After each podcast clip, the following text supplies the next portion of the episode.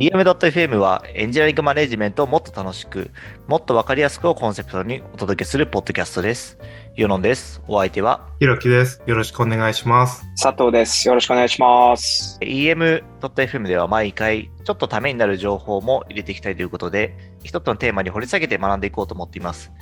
さて、今回のテーマなんですが、ひろきさん、はい、えー今回のテーマはエンジニアの生産性っていうところで、ちょっとまあ誤解されがちな生産性という言葉について、そしてエンジニアリングマネージャーがこれ意識しといた方がいいよというようなあれこれについて考えていきたいなと思っています。エンジニアの生産性って言った時結構気になるトピックかなと思うんですけど、佐藤さん、どんなイメージですか、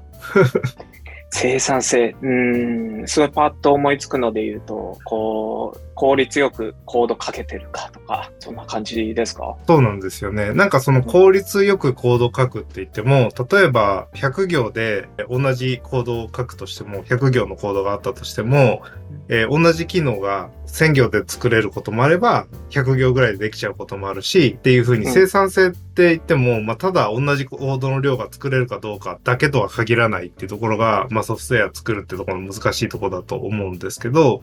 こういうまあうん生産性っていう言葉をよくよく考えてみると結構ややこしくて、そのややこしい割に、まあなんとなくこう使ってみんなあそうだよね、効率よくやんなきゃなっていうことで、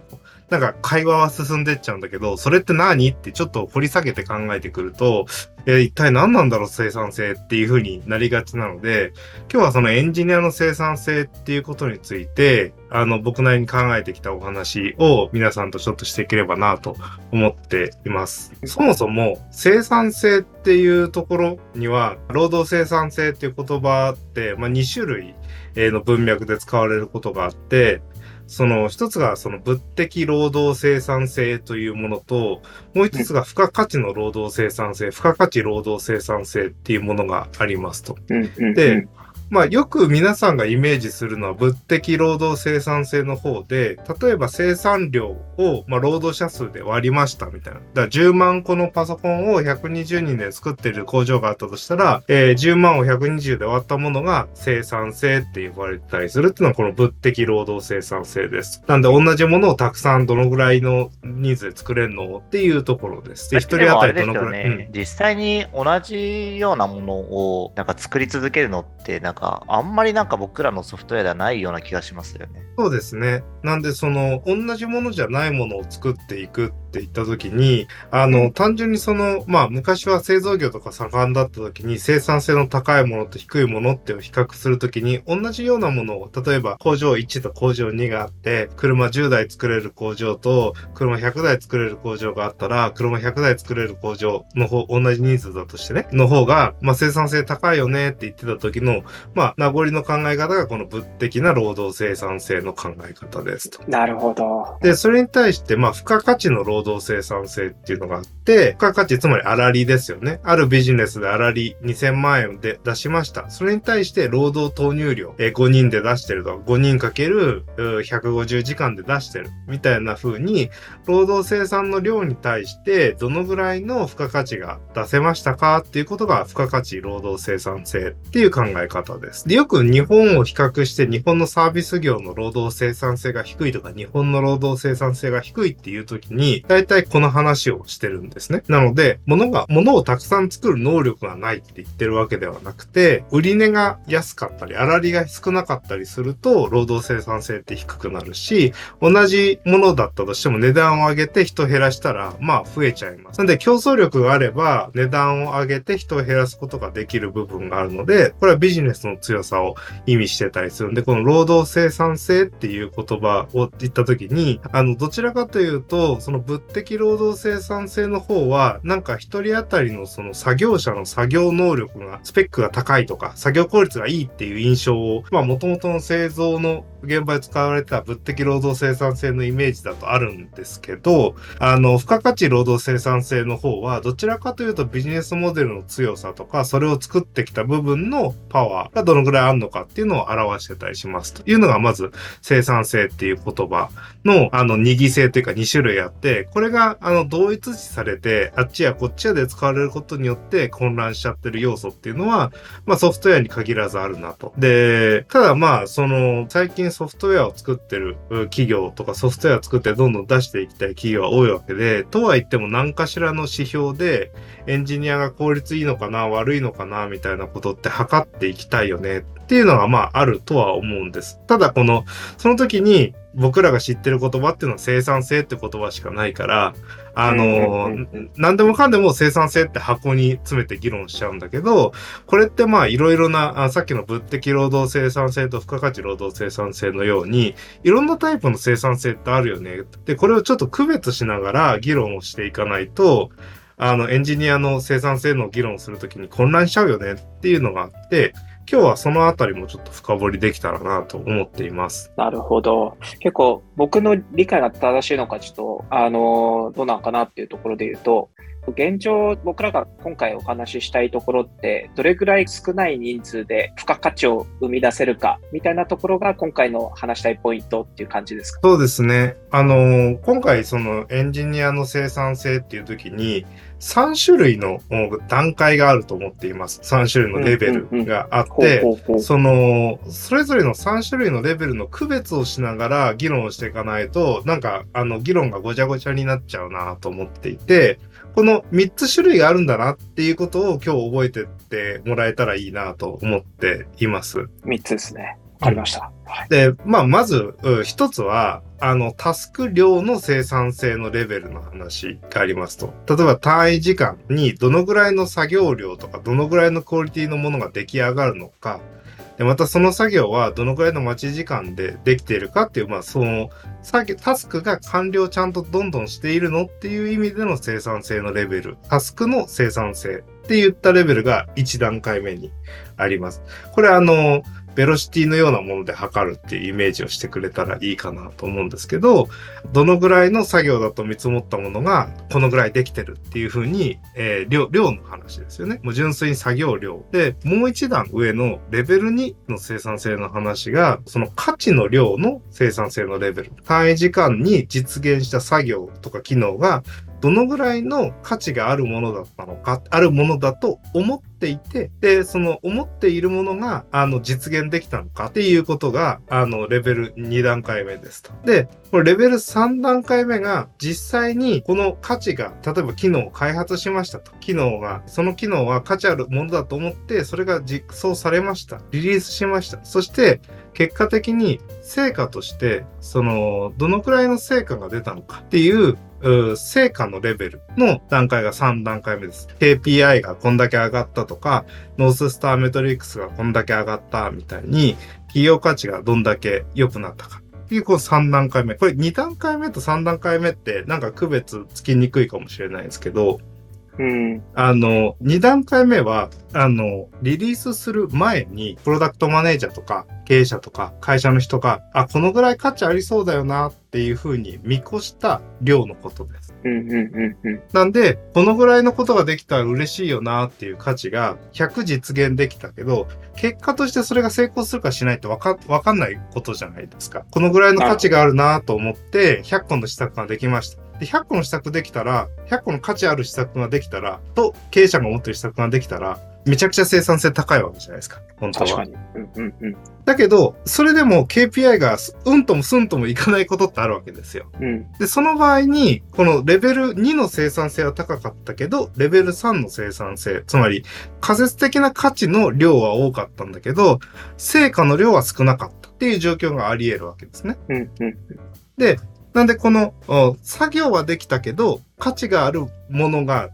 価値ある順番でできていたとは限らなかった。っていう生産性の低さもあるかもしれないし価値あると思ってるものができてるのに成果に結びつかなかったっていう生産性もあるかもしれないわけですね。うん、で最終的にそれは付加価値の生産性になるためには成果に伴って結果的にこうでしたっていうところがあるはずなんだけど、それってビジネス全体を指してるじゃないですか。そのソフトウェアのビジネスってソフトウェア作っただけでよかったねっていうことになることって稀で、営業の人が例えば売ってきましたとか、関連するマーケティングがうまくいきましたとか、そういういろんなまあ、ソフトウェアだけじゃないですけど、ビジネスっていろんなコンポーネントの組み合わせで、全部がうまくいくと、まあ、うまくいきましたねってことになると思うんですけど、あるセクションだけを見て、うまくいってるの？いってないの？っていうのを測るときに、どうしても、その、なんだろう、この生産性の段階っていうものが出てくる。でも、そこを区別せずに、あの、成果が出てないっていう、まあ、レベル3の生産性の方だけの1点を持って、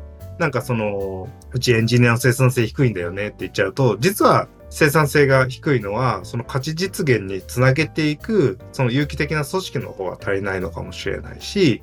いやいや、その生産量はめちゃくちゃ高いんですと。タスクのこなす速度はめちゃくちゃ速くて効率よく作れているのに、なんかうまく優先順位付けとか価値ある施策っていうのをプロダクトマネージャーとか企画の方で作れていなくて、結果的にその価値につながってないんですってことであれば、その部門のとの連携をうまく高めていかなきゃいけないじゃないですかと。いうふうに、その、なんかエンジニアの生産性っていうことを議論するときに、まあ一足飛びに、例えば自動車のを作ってる工場に対して、売上が低いから生産性が低いと考える人はいなくて、生産量が高ければ、まあ十分に生産性が高いんだけど、販売戦略に問題があって売れてない場合とかだったら、工場に行ってその話はしないじゃないですか。うん。だけど、まあ、エンジニアと事業っていうのは距離近くて、距離近くてあるべきだとは思うものの、近ければ近いほどそこは分かんなくなっていっちゃうんですよね。その生産量が十分にあるのに販売戦略の問題なのか、そうであれば販売戦略の見た方がいいじゃないですか。なので、製品が売れすぎてて生産量を増やさなきゃいけない時に生産量がボトルネックになってたら、まあそのエンジニアたくさん増やして、たくさん作業できるようにする必要って出てくる要素ってあるんですけど、そういう時に、生産量レベル1のタスクがどのぐらいこなせてるかの数が少ないんだよってなって人を立ちましょうとか効率、生産効率上げていきましょうっていうことはしなきゃいけないんですけど、やっぱりそこばっかりに注目しちゃっても2段階目のちゃんと仮説とか価値に基づいたあの順番に実現できてなかったっていうことがあったらなんか効率悪くなっちゃうよねというところがあるよねっていうところが、まあ、この生産性みたいな話のややこしいところだなと思ってるんですよね。うん、なるほど。ここで、やっぱりその最初にお話ししてた、その少ない人数でこう、いかに価値を出せるかっていったところから、うんうん、えー、実際にこう、価値を出したと言えるとか、どこに対してのその生産性が良かった良くなかっていう話なのかをこう、明確化する上で、このレベル1、2、3といったところで、1の方が割とこう、まあ、個人によってるところに近いのかなっていう印象をちょっと受けて、レベル2だともう、プロダクト開発チームみたいな、あの、なんでしょうね、まとまりというか、で、中に閉じるっていう感覚が僕の印象だと強い。で、レベル3だと、それがどう外に出して跳ね返ってきたかっていうような話なのかなっていうふうに思ったんですけど、ここら辺まででどどうですか？僕と理解。そうですね。その、おおむねまさにその通りだと思っていて、あの、一方でその、レベル1が常に個人に寄ってるかっていうと、そうでない部分もあって、うん、例えば、その効率よく作れるようにするために自動テストが充実してる環境だったり、あの、デプロイがしやすかったり、えー、アーキテクチャがしっかりしていると、多分同じタスクをやろうと思っても、タスクの効率って良くなってくじゃないですか。うんうんうんうん、でそういうのがあるので、その、少なくとも、そのタスク量みたいな、例えばと、えー、これも測り方は、その、おいおいお話しできればなと思うんですけど、特定のファンクションポイントのものをどれだけ作りましょうっていうことが決まってたとして、そのファンクションポイントが決まってたとしても、 Rails みたいに、まあ、ヘルパーが充実したもので作るのと、もうゼロから、あの、昔のフレームワークみたいに自分で手でフレームワークというか、ほとんど実装して書くんでは随分生産性違いますよね。っていう風になった時に、やっぱりそういった開発環境であったり、フレームワーク選定とか技術選定の問題も出てきたりするから、一概にタスク、レベル1の生産性っていうものが、あの、個人だけによってるわけじゃなくて、実はそれを良くしていくための工夫っていうのも、エンジニアリングマネージャーが持ってることっていうのはあるよね、と。で、逆にその、そういった開発環境を整えて生産性よくって言った時に、エンジニアリングマネージャーが受け持ってる生産性っていうのが、果たしてレベル1の生産産性なのか、いや、もう一段階上のレベル2の生産性の話をしてるのか、はたまたもう一回その KPI にちゃんと反映された成果の部分の責任を持ってるのかって、結構レイヤーによってまちまちだと思うんですよね。うん。なんかプロ、しあのー、プロダクトマネージャー兼、えー CTO みたいな方だとしたら、多分実際の成果の部分にもかなり、えー責任を持ってることあるでしょうし、もうちょっとミドルマネージメントなんだけど、ちゃんと価値量を効率よく上げていこうっていう時には、あのそういった、あレベル2の価値の量の生産性をあなた責任持ってますよね。って言われることもあるでしょうし、いやいや、このチームが効率よく回せるように、まあ、あるチームスクラムマスターであったり、エンジニアのチームリーダーとして、ちょっと効率よく回せるように、ちゃんとスクラムモニタリングして、スピーディーに開発できてるよね。っていうことを監督してねとか、いうふうに言われてる時には、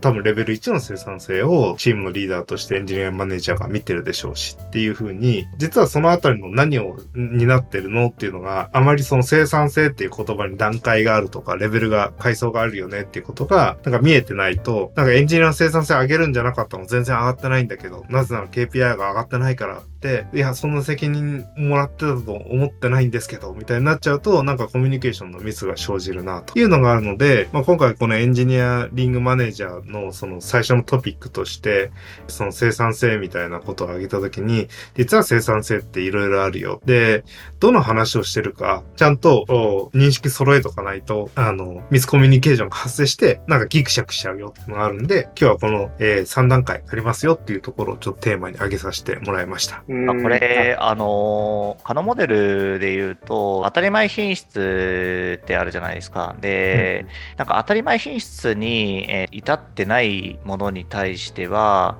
価値実現のところの生産レベル、まあ3つ目のレベルのところにの話をいくらしてても、その、まあ要はその少ない量でなんか最大効果を得るっていうことばっかり考えてると、うん。なんだな、その、なんか、プロダクトとして成立しないみたいなこともありそうだな、みたいなのを聞いていて思っていて、まあ、例えば、その、なんか、ホテルで考えたときに、なんか、ホテルの中に、その、まあ、ベッドはもちろんあるけど、例えばなんか、トイレがないって、さすがにそのお風呂の部屋の中にトイレがない部屋って、ってまあ、当たり前品質そもそも満たしてないよねとか、なんか、これがない、あれがないみたいなところがありすぎると、なんか、どんなになんかそのベッドがもうめちゃくちゃ素晴らしいものであっても、あの評価がなんかプロダクトとして成り立ってないよ、サービスとして成り立ってないよねっていうのはあるような気がしていて、このなんだろう、レベル1から3っていうところに対して、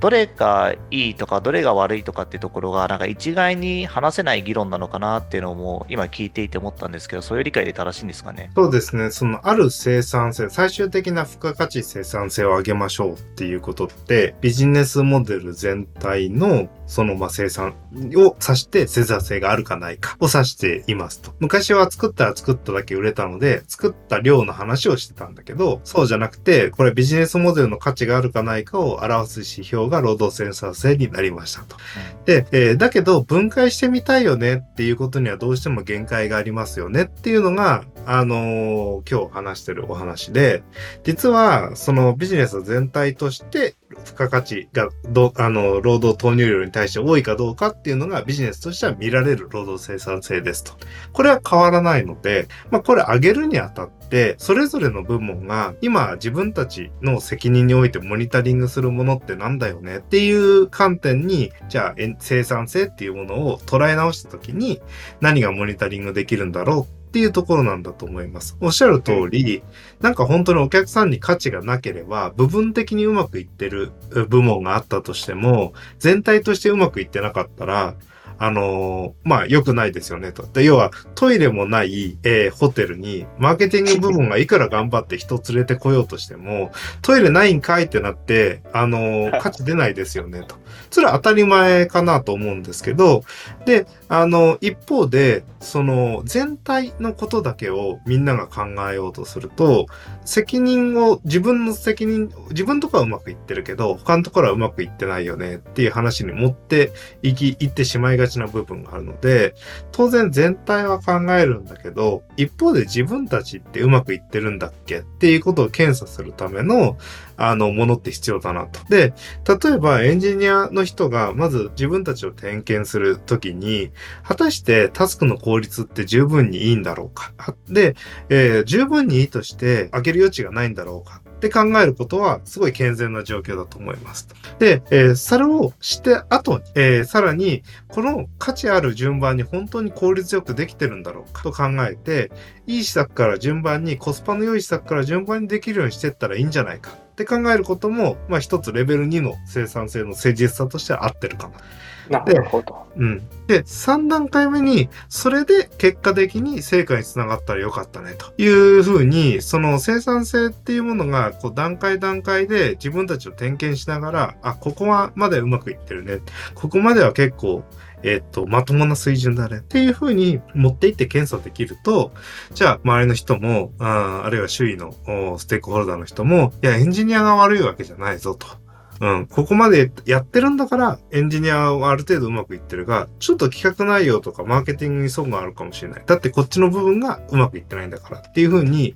その、資源の投入の仕方っていうのを、あの、まあ、本当に何でもかんでもやろうとすると、エンジニアって無限に必要になっちゃうから、あのーでもそうやったら事業ってなかなか成り立たなかったりするんで、あの、自分たちを、まあ、点検する方法っていうのを持ってた方がいいよね。っていうのをちゃんと段階別にしていかないと、えっと、まあ、周りから来る人も、あの、エンジニアって売り上げ作ってるんですかとか、例えば営業の人に言われちゃうわけですと。うんうん、よく聞きますよね。だけど、製品、あの、トイレ作って、トイレがないと売り上げ上げられないはずなんですよ、ホテルって。まあ少なくともベッドがないと売り上げ上げられなさそうじゃないですか。なんで、そのベッドを、ホテルチェーンでホテルを作ってます、ホテルの部屋作ってる人に対して、お前らが客呼んでるわけじゃないだろうっていう言い方って、もしかしたらホテルの人たちの中ではしてるのかもしれないけど、あんまりなんか議論として成り立たないよね。だってホテル作ってる人たちなんだから。で、だけど、その、そこは売りがないと売りづらいよねっていうのはそれはあると思うし、えーちゃんと価値あるホテルだから人が来るよねっていうのはあるけど、マーケティングして人連れてこないことにはどうしようもないし、日々のオペレーション回してくれる人がいなきゃどうしようもないし、でも合わせて労働生産性が生まれてるわけ。うんっ。ていうふうに思ったら、例えば、まあ、エンジニアのお方の、エンジニア組織とビジネス組織とか、営業組織とか、まあ、いろんな言い方あるじゃないですか。事業サイドとか。なんかいろんな言い方をいろんな会社でしてると思うんですけど、いや、僕は、からしたら全部合わせてビジネスで、全部合わせて事業なんだから、事業サイドとビジネスサイドじゃなくて、まあ、セールスサイドとプロダクトサイドがあるのはあると思うんですよ。うんっていうふうになんかそのあたりのそのぶ分断を呼びがちな言い回しみたいなものは結構あるなとと思っていて、生産性って言葉も何をもって生産性なのかっていうところがなんかピンとこない状況で会話をしてるとなんか喧嘩になるなと。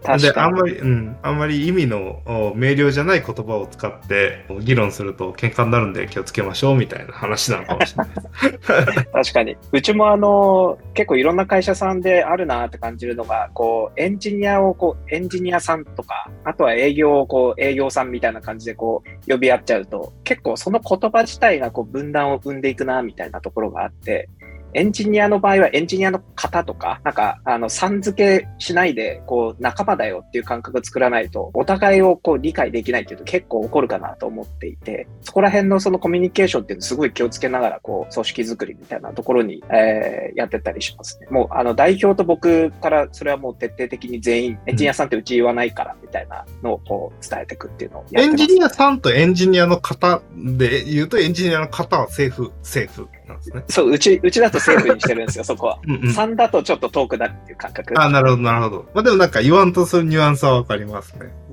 なるほど。さて、30分になってきましたが、はい。そうですね。ちょうどい今い感じになってきました感じですね。はいうん。いやーなんか久しぶりにこう話しましたけど、なんかどうですかね。なんか、まずは、なんかこのトピックを用意してきたひろきさんからいかがですか？はい。なんか、いっぱい話したなって思いました。いっぱい話しましたね。佐藤さんどこれをうです？かあ、うんごめんなさい。音だけで聞いてて、どんな風に聞こえるかなっていうのがちょっと気になりましたけど、あのーなんか、まあ耳にね、あ、こういう違う3つあるんだなってことを覚えてくれればいいかなと思いました。ありがとうございます。佐藤さんいかがでしたか？そうですね。もう1回目から学びが深いなっって言ったところと、その自分のやっぱ事業に対して考える部分とか、これってできてるのかなって振り返る、すごいいいきっかけになったなって言ったところと、あの、絶妙にこう、どう自分の、なんでしょうね、その、ちょっとした相づちというか、切り返しするのかが、まだ、あの、おぼつかないなと思いながら、ちょっと聞いてました。これは難しいんですよね。なんかこの相手の打ち方とかね。なんかはい、ありがとうございます。じゃあ、今日はこれで以上となりますかね。はい。ではまた次回。はい。では、ありがとうございました。ありがとうございましたありがとうございました。